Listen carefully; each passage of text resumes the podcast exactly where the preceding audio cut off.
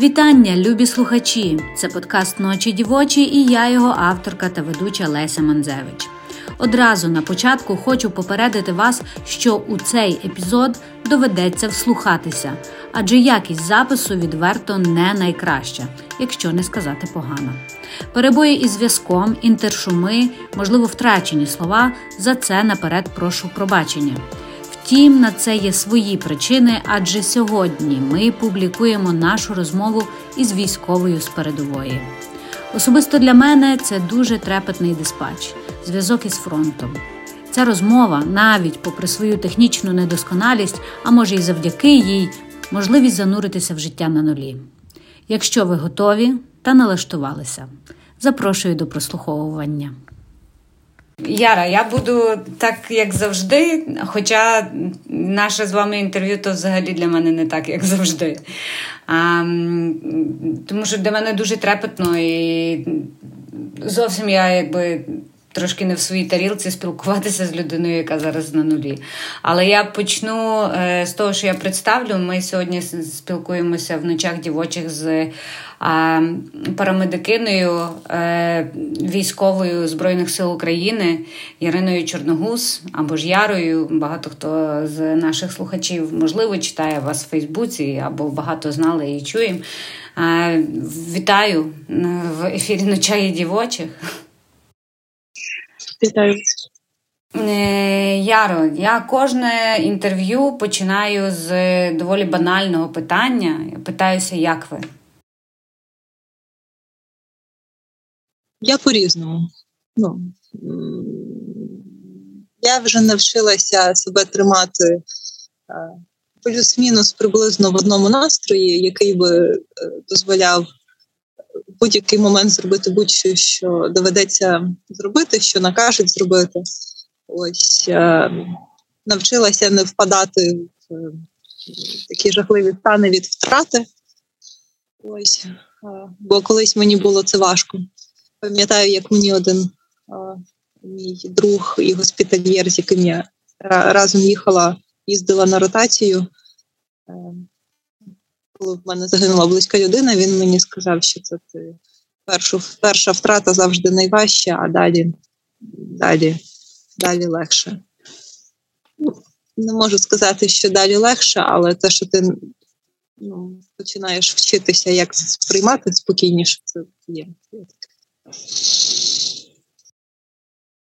Е, як зараз я розумію, що це можливо, я от обіцяла не задавати глупих питань, готувалася до інтерв'ю, але можливо це і буде глупе питання. Але як зараз виглядає ваш е, день на нулі? Um, ну, Якщо по своїх функціях, то Е, ну, найперша моя функція це як бойового медика, перша допомога бійцям мого взводу і тих, хто поруч із ними на завданні. От е, тактична і медична евакуація залежно від кількості поранених і характеру поранених. Е, Якщо все тихо і немає, скажімо так, втрат, все добре зі здоров'ям, то я працюю як звичайний рядовий боєць. Літаю на коптері, вожу машину, сижу на спостережному посту. Ну, тобто завдання в нас дуже різні, і через те, що ми в розвідувальному підрозділі, е, ну, в нас все дуже динамічно. Тобто нас перекидують постійно. Ми вже пережили дуже багато переміщень. Ось е, ну чи можна спитати, в якому районі ви зараз е, знаходитеся, хоча б приблизно це Донбас, чи це біля Харкова, чи це на півдні? Донбас і це Слов'янський напрямок. Донбас і це Слов'янський напрямок. От. Е, зараз ми отримали такі доволі небезпечні тут е, завдання, от, але я про це ну, не можу розповідати. Очевидно. Багато зараз думок ну, саме про це і про те, що потрібно для цього. От. А, але потрібно сказати, що ось на даний момент зараз тут ну, звичайно обстріли вони постійно є. Є також на деяких ділянках штурми, такі слабенькі, які пробують вони проводити. Але звідси багато сил перекинули на південь, і е, ну, у нас тут порівняно там з тим, що було тут, не знаю, місяць тому таке затище. Затища зараз, так?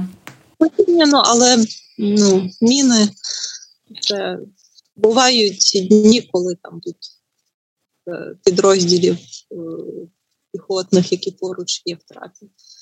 От, Але щастить, що техніка, е, нова зброя, яку дали три топора, хаймерси, і все, що приїхали з Америки, що я тут, до речі, бачу, е, воно ну, внесло свої дуже суттєві корективи, тобто втрати в противника переважно, а не в нас все-таки.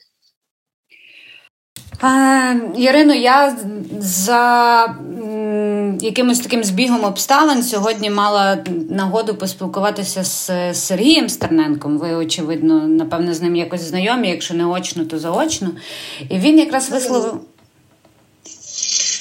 І він висловив таку думку, що нам дають зброї для того, достатньо для того, щоб триматися, але недостатньо для того, щоб перемогти. А як ви можете прокоментувати з того, що ви бачите? Бо ви бачите далеко більше, ніж кожен з нас тут в тилу? Ну, я напевно з ним погоджуся. Я, мабуть, з ним погоджуся. Так, нам дають достатньо зброї, щоб стримувати е, просування вперед, так, на наших вигідних е, рубежах. Але щоб перемогти і там вийти на кордони до 24 лютого, так чи тим паче на 2014 рік, так цього недостатньо. Ну, ленд-ліз, він же не ввійшов, наскільки я знаю, ще повністю в дію. Тобто е, якраз десь восени мають бути основні поставки, знову таки, якщо я не помиляюсь. І, можливо, це ще змінить е, картину, це ще дозволить відбити те, що в нас захопили. Але в обох випадках потрібно не мати ілюзії, розуміти, що будь-яке, будь-який наш наступ на вже окуповані території е, росіянами, будь-яке відбиття супроводжуватиметься втратами з нашого боку. Тобто інакше, ну, інакше не буває.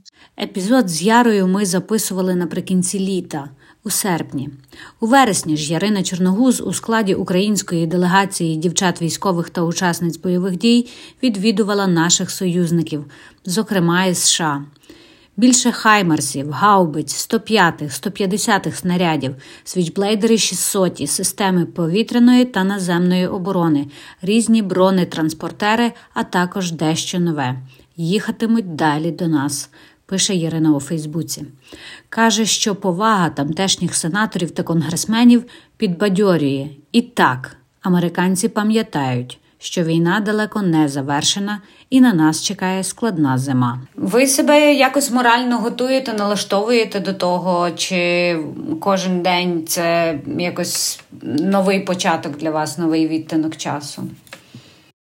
Я навчилась все сприймати, от по факту, ну грубо кажучи. Тобто, та звичайно, ну всі тут живуть з розумінням, що кожен день може бути останнім, але всі намагаються про це не думати і забути про це, тобто думати про щось інше. Е, Ну більшість з нас прийняла факт, що ну, будь-якої миті ми можемо загинути. І для мене ось як і е, для мого чоловіка, ми про це з ним багато говорили, чи теж в моїй роті ми воюємо е, поруч. Для нас обох дуже важливо не піти у страху.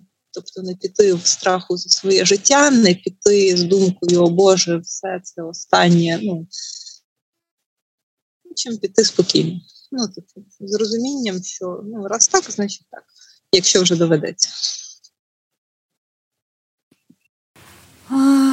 Дуже дуже важко сприймаються ці слова, коли от мені зараз, оскільки я говорю з вами, і ви я в тилу, а ви ні.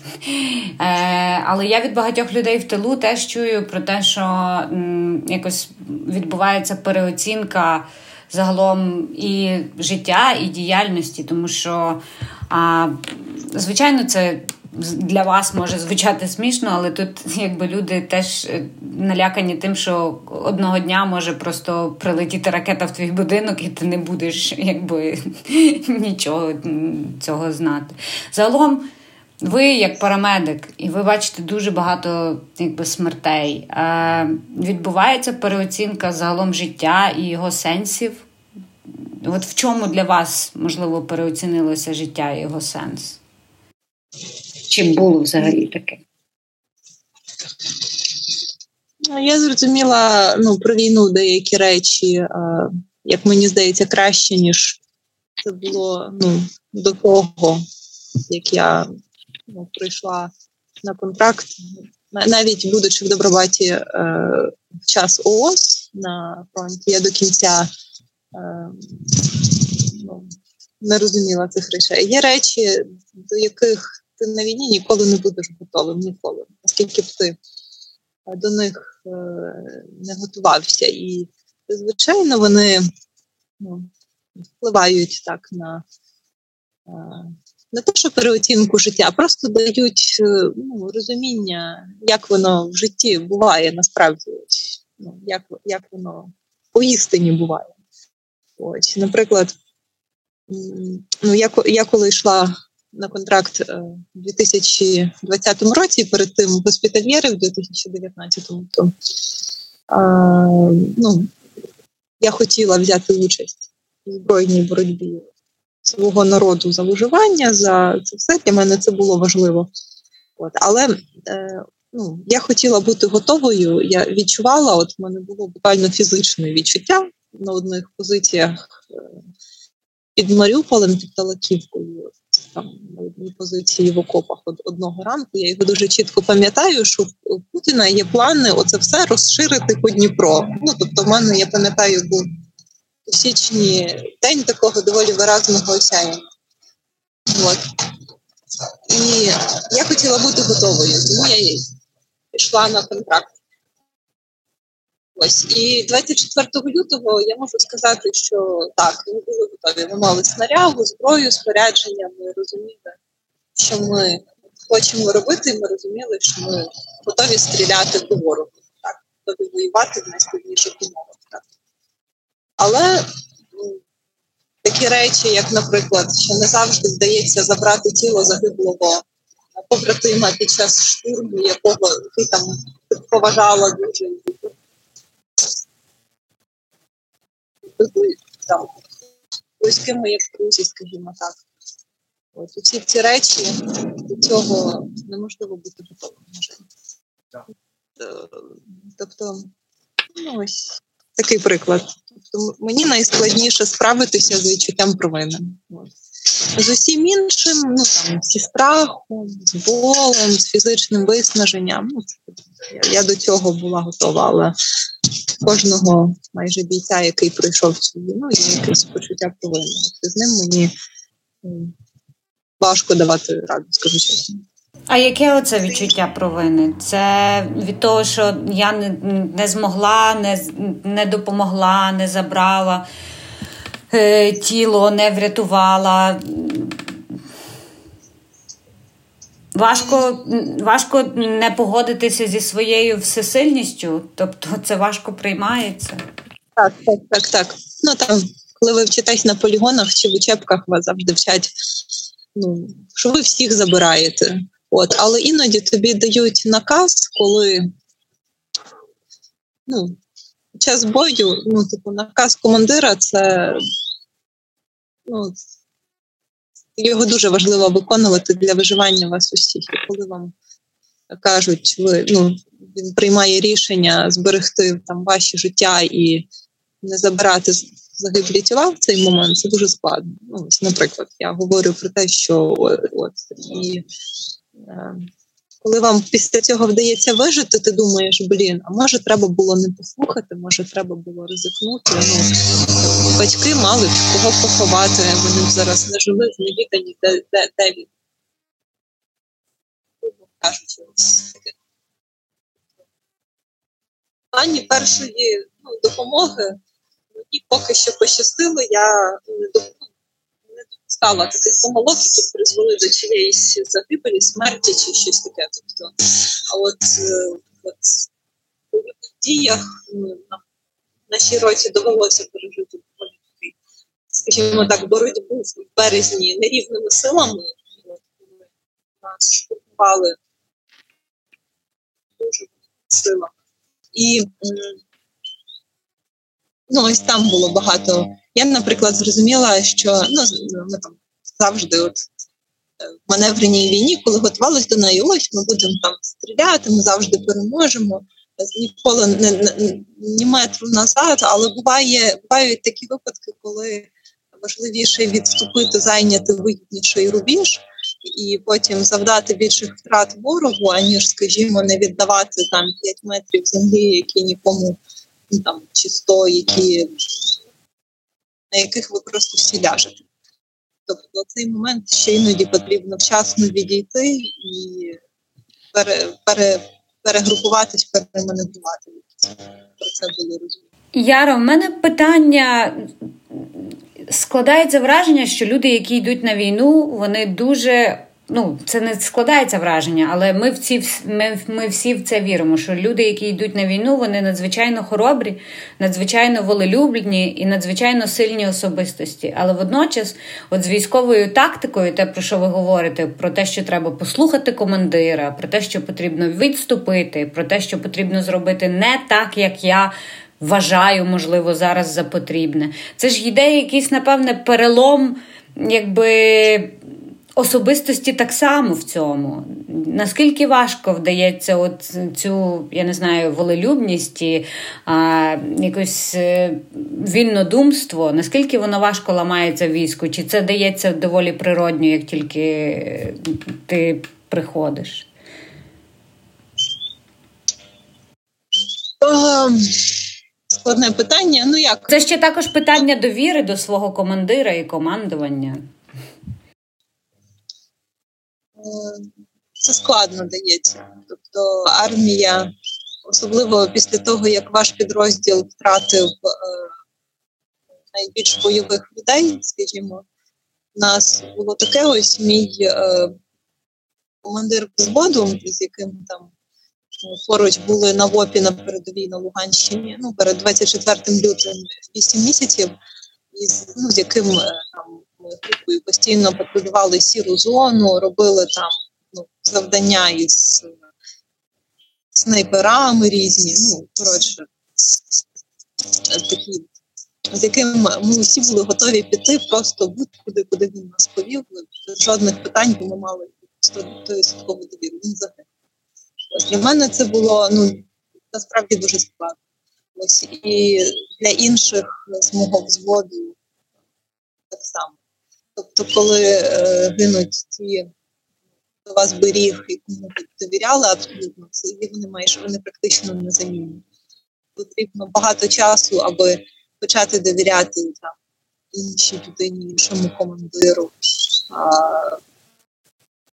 в мене було, що призначили потім ну, іншу людину теж командувати взводом, і я ну, була в такому стані, що він там коли щось говорив, я казала, ні, ні, я не буду це робити. Він каже, чому ну там ну це не не, не йшлось про якісь суперважливі завдання, але те, що я не вважала логічним. Тому що я казала нікому дерзоту взагалі з ним би я. Але потім це минуло. Ну наказ є наказ, їх потрібно виконувати, якщо вони не злочинні. Це, зрозуміло.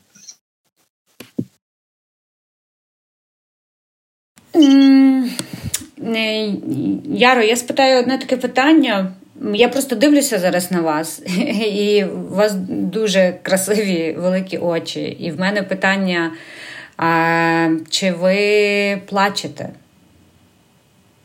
Чи ви дозволяєте собі плакати, будучи на війні? Часом, часом коли е, ніхто не бачить цього. Так. Було в мене коли одна ситуація,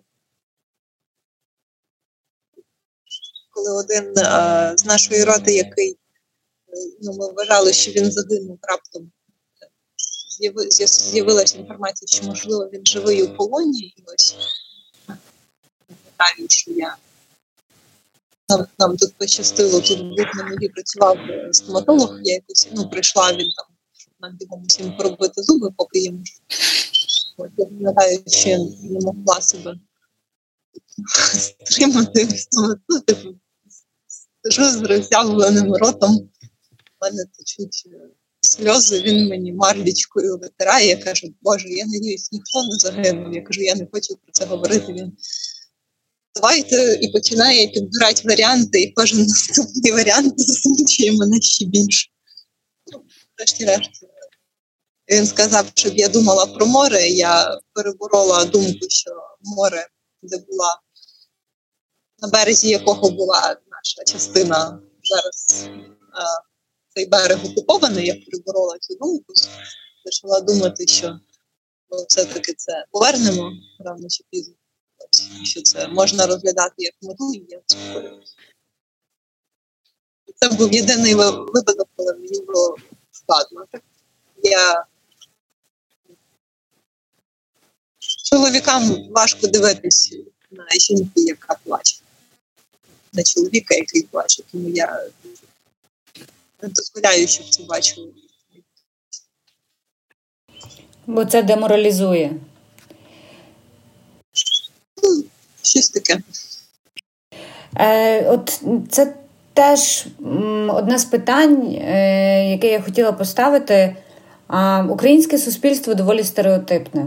І війна зазвичай вважається тим паче чоловічою справою. Ви багато пишете про те, що немає різниці між е, тим, чи ти жінка в війні, чи ти чоловік на війні. Але ну, є оцей фактор, який ви щойно назвали, що я не плачу, тому що чоловікам це важко бачити. Крім того, Є ну, банально якісь фізіологічні речі, які так само впливають на на побут та, в окопі. Як загалом зараз бути от жінкою на передовій? Е, ну, Починаючи від того, що немає жіночої форми, яку, е, вся форма, яку вам видають, це чоловіча, яку треба вшивати. Та? Е, от як? Як це бути жінкою зараз на передовій? Ну, я вже на передовій перебуваю із серпня 21-го року, от безвилазно, тобто це вже рік. Ну і що я я не знаю, я до цього звикла. Тобто е, в мене ну, немає якихось проблем із. Я настільки себе природно почуваю серед ну, там, чоловічого колективу, і мені здається, що вони ну, так само звикли з того, що я є, що ну от в мене буквально немає ніяких дискомфортних моментів там пов'язаних, я не знаю, перевдяганням, з гігієною. Це часто примісячні запитують, там як це та господи.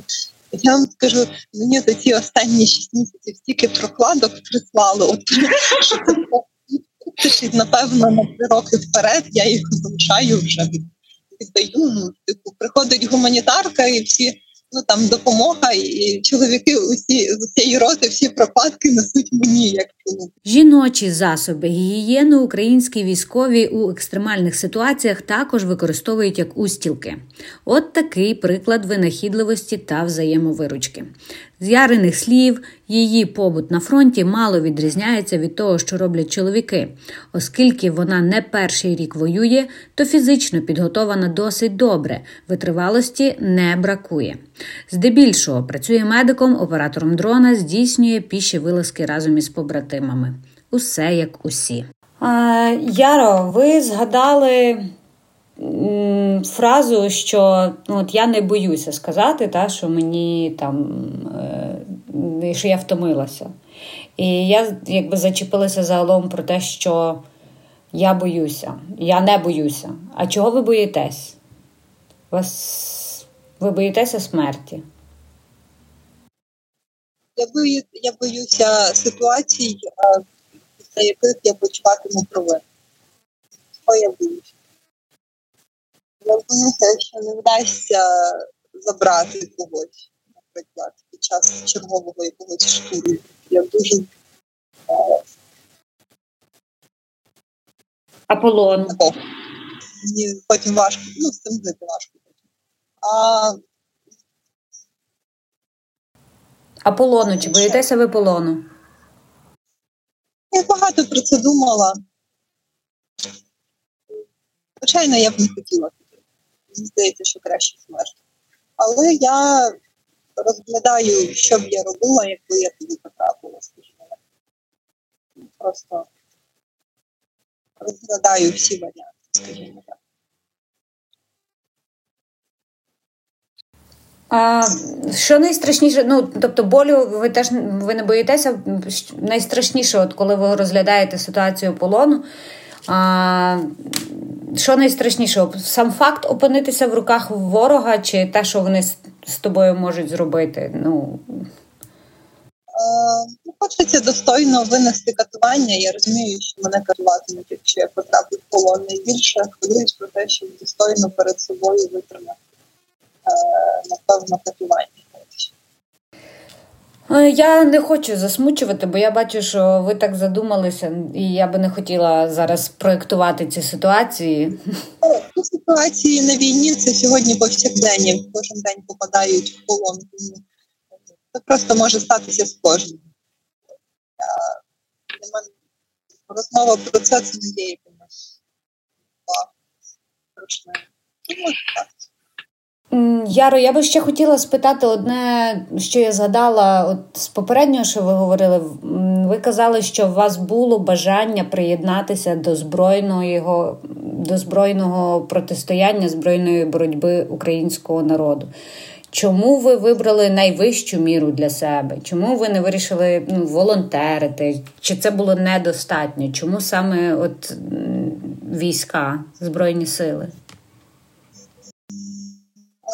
У мене цей потяг був ще з 14-го року, чому хотілося приєднатися сам. Ну, але я не могла, бо дочка народила в 14-му році, я мусила її виростити хоча б до мінімального віку. Я думаю, це просто мій характер, темперамент. Є люди, яким потрібно бути от на самому передку наражені. Це от я завжди належала до таких, мені здається, це ну, я не задовольняюся напівмірами, як правило. Мені потрібно максимум. Ну, Є така штука просто в характері. Ось. Е, ну, Потім банально е, сидячий такий спокійний спосіб життя, він не для мене. Я дуже люблю рух, я люблю завдання, я люблю рух. От. І я люблю випробування. Мені дуже подобається себе випробувати. Це теж вплинуло на те, що мені хотілося саме на бойову посаду. Але я довго е, не робила цього, ну, типу, бо у мене була дочка, я вважала, що я повинна поєднувати, тому я була і в добробаті час із нею. От, І перебування на фронті, бо, бо, бо мені це було дуже треба. От, Прямо дуже тому що я розуміла, що це дозволить мені зрозуміти якусь правду про себе, про життя, про країну, про людей і про все. Тобто для мене це дуже потрібно, дуже потрібно. Ну, зрозуміла, що е, ну, сприйняття війни, життя, коли ти цивільна людина і коли ти військова, це дуже дві дуже різні речі.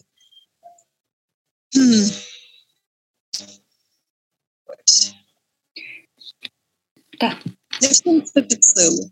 Не всім під силу витримувати те, що тут є. А зрозуміло, що мені це дійсно під силу. Тобто, що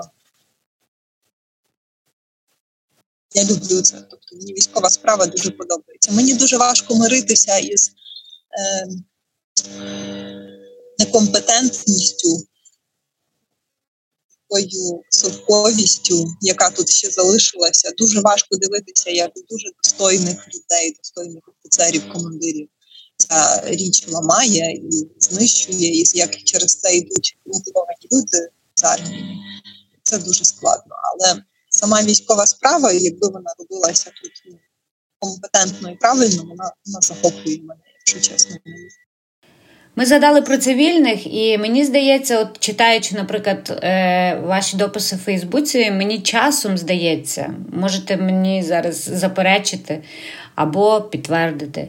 Мені здається, що у вас є ну, не те, щоб багато злості, але якоїсь гіркоти на те, що відбувається от в тилу. Е, Тому що ну, я принаймні часом щитую таке повідомлення, що а, ну, якби ми або розслаблені занадто, або ми не доробляємо свою частину роботи. Як вам бачиться життя в тилу з передової? Я маю сказати, що я зовсім не снобічно ставлюся до е, там цивільних, як там деякі ну, вважають, що цивільні повинні військовим буквально усе. Ні, я не вважаю так. Ну, передусім, я не мобілізована, я мене не вирвали, скажімо, моєї природ, мого природнього середовища і не відправили на фронт, куди я не хотіла, я це обрала. Тому для мене це ну, професія. І тому я не вважаю, що там мені цивільні, які обрали щось інше, ну, я так не вважаю.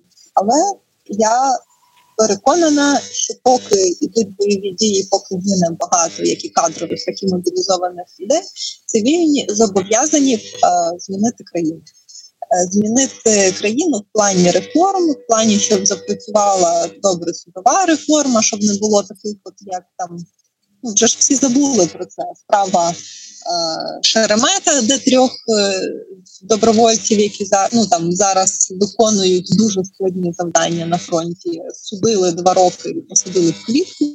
Щоб не було судової системи, яка таки допускала, щоб не було корупції, через яку ми напередодні повномасштабної війни опинилися без зброї, ну без снарядів необхідних. Голібосі.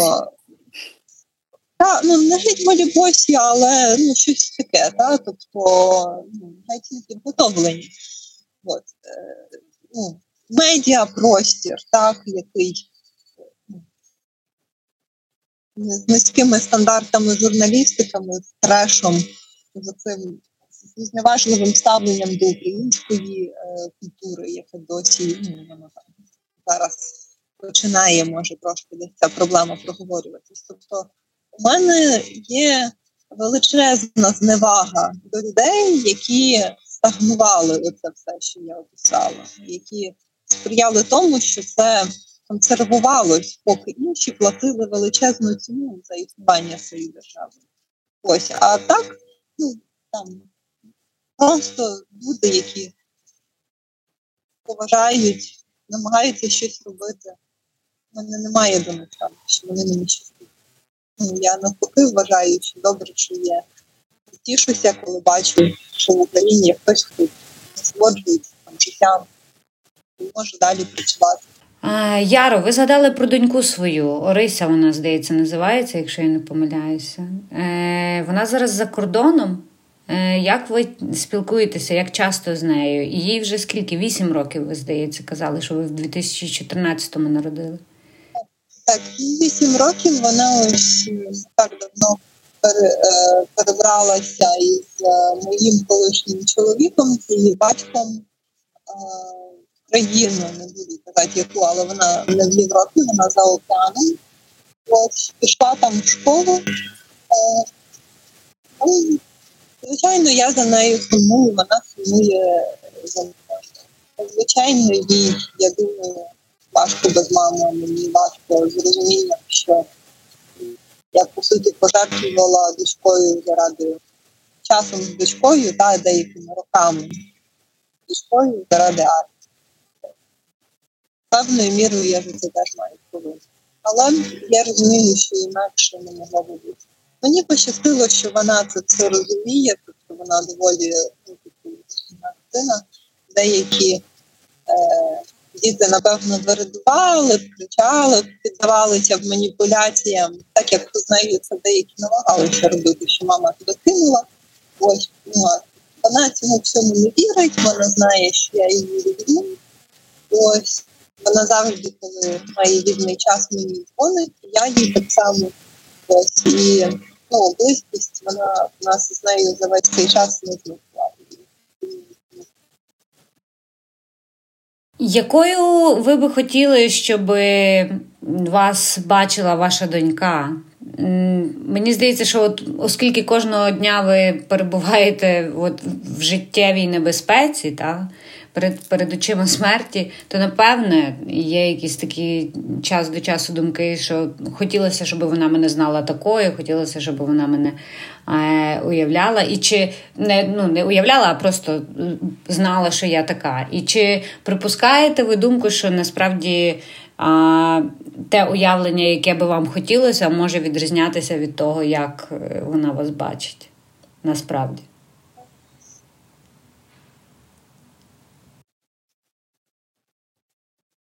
Мені більше подобається, що вона мене запам'ятає саме такою зараз військовою. Тому що до того часу, ну, я теж була як нормальна, але я була не до кінця собою. Це сумно, коли тебе твоя дочка запам'ятовує, коли ти не є до кінця собою.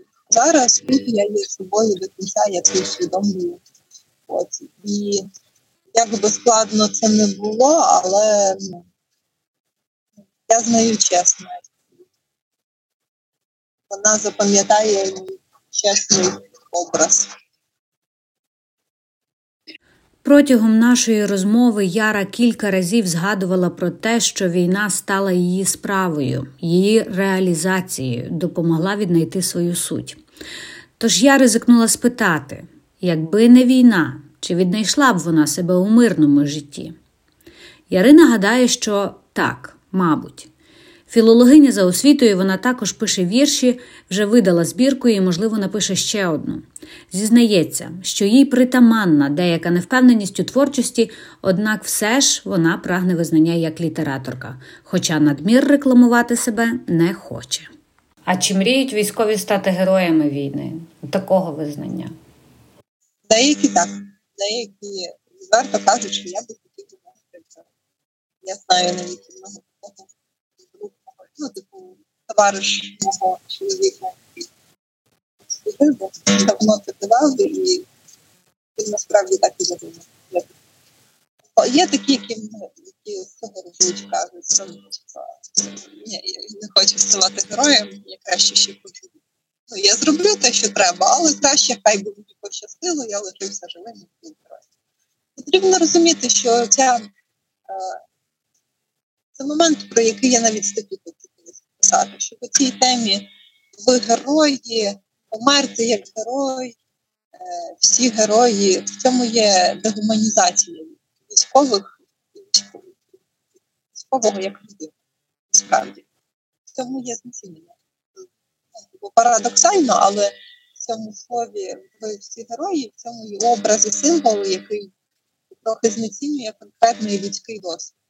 От дуже складно почуватися героєм або слухати, що ти герой, коли в тебе є почуття провини.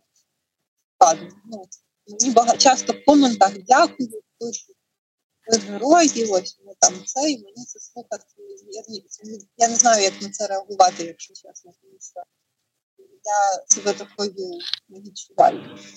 Я відчуваю себе просто людину, яка це обрала, яка це зробила. Ось, яка щось вдається щось я пишаюся, або щось я думаю, що можна було зробити краще. Е, ви е, було був цей момент, що ви так само вже згадували, що ви пішли на контракт в пам'ять про близьку людину, яка загинула на фронті. Я не дуже сильно хочу йти в цю історію, тому що я розумію, що це ну, особисте, але чи не було е, єдине, що спитаю, чи не було це бажання помсти просто, і чи можливо його можна було реалізувати якимось іншим способом? Це було і, зокрема, бажанням помсти. Це було не основне, але цей мотив він також, звичайно, був.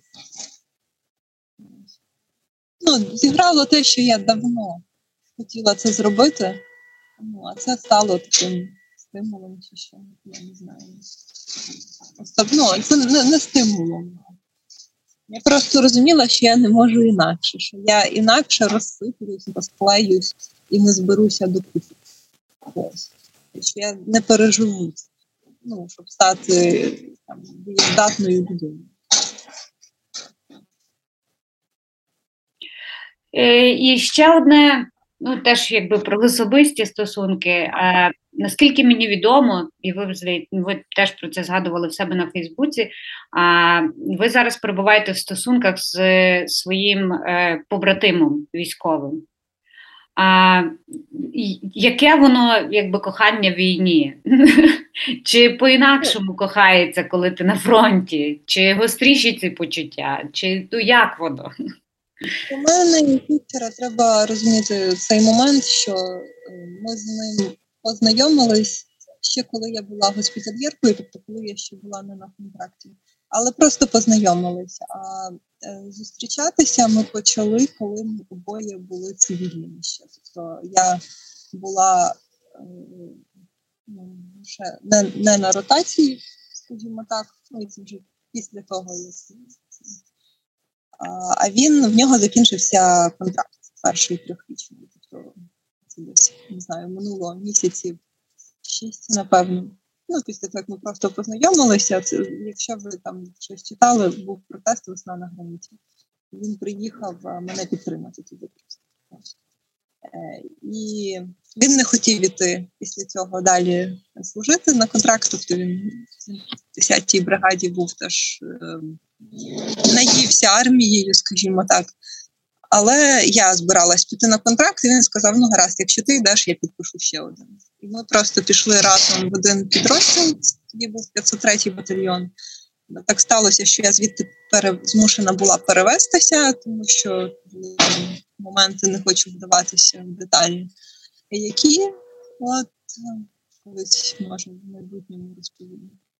Е, я перевелася, а його не перевели. Його не перевели.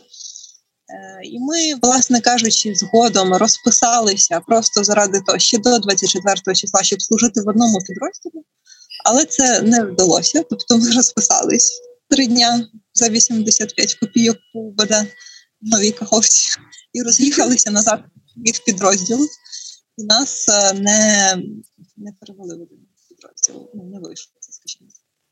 Ми два роки служили окремо, і 24 лютого це якраз дата, завдяки якій ми змогли воювати разом. Тобто він просто приїхав, у нього на той момент закінчився знову піврічний контракт.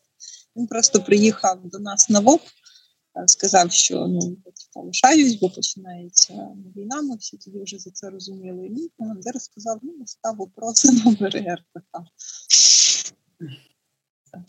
І відтоді ми разом. Тобто це ну, він, це, це не те, що в мене почали стосунки з побратимом. У мене, ну, Я зараз воюю з чоловіком, який, з яким нам просто вдалося нарешті разом послужити в одному підрозділі. Отак. Але да, він зараз є і побратимом, звичайно, можна так сказати. А, Це легше чи важче бути постійно з людиною от пліч опліч йти? Тому що я розумію, що з одного боку бути разом це є неоціненно великий дар, а з іншого боку, бачити, що ця людина, так як і ти, є постійно в цій небезпеці, і ця небезпека перед твоїми очима, і знову ж таки згадуючи оцей от комплекс вини, що якщо я не встигну, якщо я не врятую. Це легше чи важче бути з коханою людиною 24 на 7 на фронті? Зваживши, знаєте, війна це завжди питання компромісів. І твоє перебування на війні це теж питання великих компромісів з самим собою. Ось так і це питання. І, ну, Узагальнюючи, я скажу, що все-таки легше бути з тим, кого ти кохаєш, тому що так, це страшно пережити смерть, але краще пережити її разом, аніж е, там він загине десь далеко, я не знатиму, де, за яких обставин, чому. Краще е, пережити цей страшний досвід разом. Це теж шлях. Яро, я знаєте, завжди зарікаюся в своїх передачах від е, того, щоб давати поради. Ми не даємо ніяких порад, але можливо, я нарешті спробую. спитати вас, звісно, якщо ви хочете. Чи могли би ви дати пораду тому, хто переживає втрату?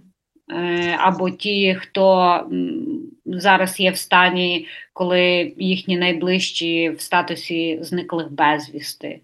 Можливо, є якийсь з вашого досвіду а, рецепт таке дурне слово, але рецепт пережиття. Та ні, немає рецепту насправді. Час потрібен. Потрібен час. Потрібно, от скажу таке багато, потрібно навіть е, коли людини не стало, почуватися з нею разом прекрасно. Оце дуже важливо. Ось. І коли він загинув, я все одно почувалася з ним себе гарною і прекрасною. Це те, що дає от кохання людям, воно і от, ну, те, що ти відчуваєш себе з людиною, кохаєш цілісною і і гарною. І у мене навіть коли він загинув, це не зникало. Тобто ну, почуття було таке сильне, що я далі себе такою відчувала, згадуючи про нього. І я можу тільки порадити тим, хто таке переживає, відчувати себе зі спогадами про таку людину сильною, гарною. І це, це те, що робити візуалізацію, тобто спілкуватися з нею. Ну, Пам'ятати, що всі вони точно хотіли б, аби е, їхня втрата робила нас сильнішими, а не слабшими. Чи це означає, що ми відпускаємо цих людей через таке примирення? Чи ці люди завжди будуть з нами у вашому уявленні? Вважаю, не можна нікого змушувати. От казати, відпусти, відпусти. Це те, що мені багато казали. Ти повинна відпустити, душа його немає, немає спокою через тебе. Ні. Відпускання прийде само собою. Не можна себе змушувати, відпускати. Ну, Поки не відпускається, треба не відпускати.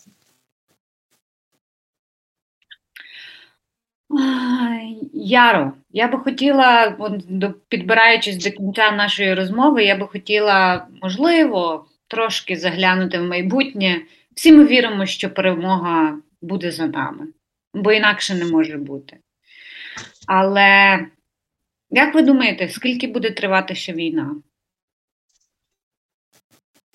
Я вважаю, що ця війна, воєнне коло, воно з нами ну, до кінця життя нашого покоління, і можливо це перейде нашим дітям. Е, тому що е, якщо ми подивимося історію України, то побачимо, що ця війна триває глобально 400 років. З якої радості зараз так воно має раз і кудись зникнути навіть сучасне століття з технологіями, комфортом, можливо, відкритими кордонами, можливості подорожувати не зробило із росіян цивілізовану е, націю, яка дбає про власний добробут, живе знищенням і загарбанням. Ну, я не маю ілюзій, що вони поміняються. Якщо ми хочемо зберегти Україну, ми повинні е, бути готовими, що доведеться міняти одне одного. Тобто нас поміняє хтось інший, хто прийде на війну. Як мені в 19-му казали, на що ти туди йдеш, уже п'ятий рік, якби вже все нікому не цікаво. Вже основна війна була 14-15, ми там відвоювала, а це зараз пішла, бо все спокійно. Ну ось і наскільки смішними. Так, так, мені багато хто таке писав. Наскільки Що ви відповідаєте на що ви тоді відповідали на таке? На що ти йдеш, вже всі відвоювали? Не хочеться от просто. Я, я відповідала, що це лицемірно, лицемірство. Казати, що війна була в 14-15, а зараз це не війна, тому що протягом 15 до 22 року на фронті загинуло дуже багато хлопців. Вони теж не і дівчат. Хлопці і дівчат. Ну, де вони загинули? Що вони просто не знаю, в аварії загинули чи що? Де вони загинули? Чому? Але для вас ментально це та сама війна, чи це інша війна? Тобто, тому що ми її теж війною не називали. Зараз у нас багато претензій до світу, що це називають там Russian aggression, ще якесь, але ми теж це війною не називали. Ми це називали АТО. Ні, можливо, ви це називали АТО і ОС. Я це завжди називала війною. Ну і не розуміла, ображалась на те, хто не розумів, що це війна. Розумієте, ну дивіться, це що, виходить, ми такі, е, значить, як це сказати, так себе не поважаємо, що для того, щоб визнати факт війни, в нас має бути кілька розбомблених міст і купа загиблих дітей, цивільних, військових. Ну це значить війна.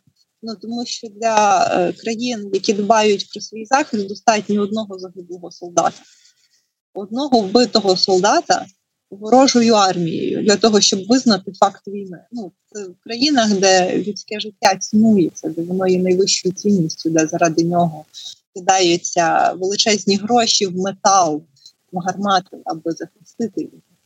Е, ми не доросли до такого цивілізаційного рівня.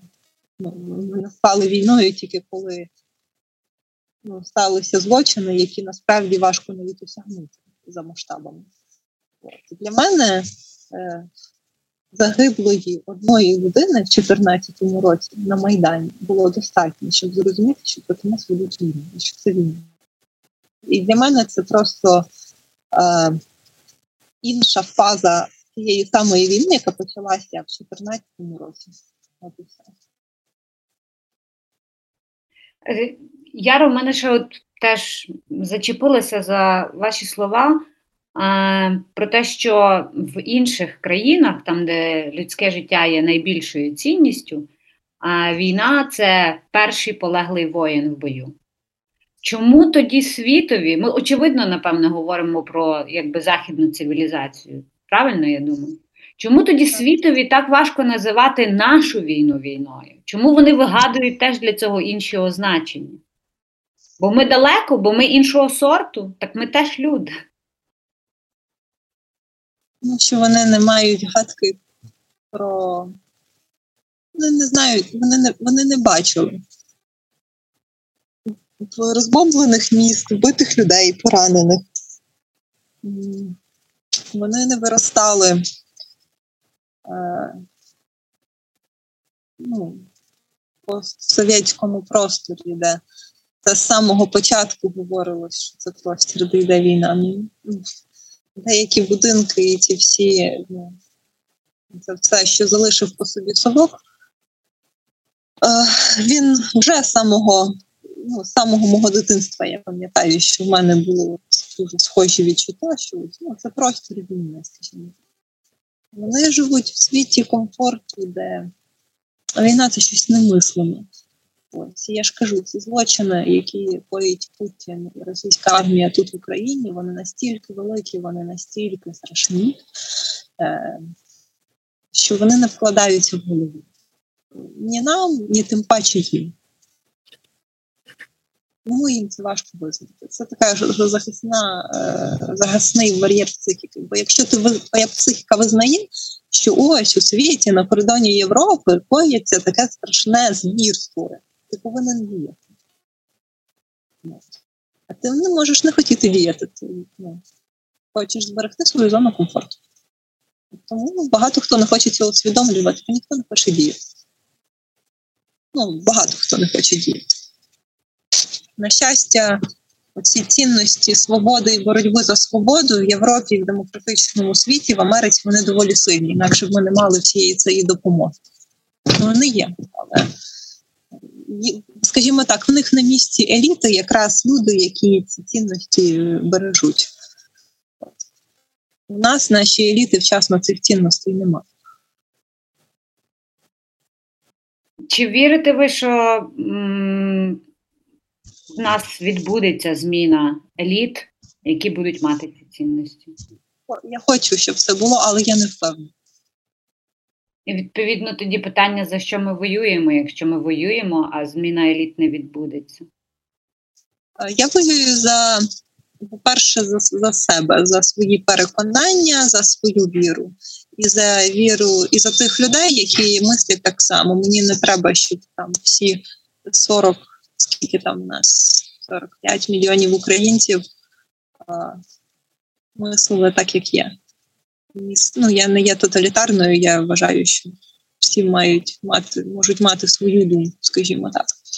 Ось. Звичайно, якби ми мали таку велику солідарність, що всі 45 мільйонів просто об'єдналися як один організм і ну, ми б стали нацією зовсім іншого виду. Але такого може не бути. Це не привід не боротися за те, що ти можеш. Наприкінці я, звісно, спитала в своєї співрозмовниці, як вона уявляє нашу перемогу і що б хотілося зробити в цей день. Ярина має план. Вона хоче відвідати могили загиблих друзів, військових, які поховані в різних куточках України.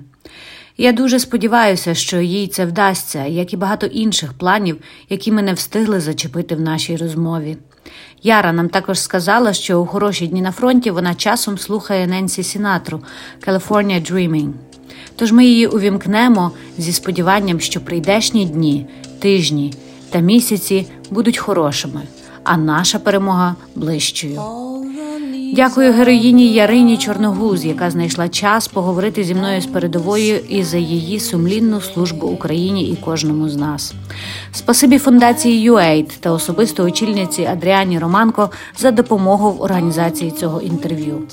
UAID – невеликий фонд, що займається адресною допомогою українським військовим. Ви можете долучитися до їх місії і своїм донатом. Лінк на їх збори є у нашій шапці профілю в інстаграм.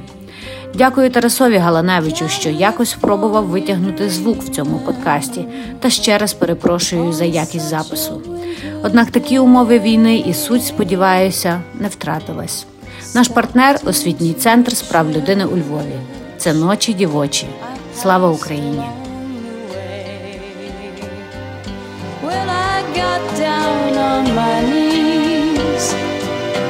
And I just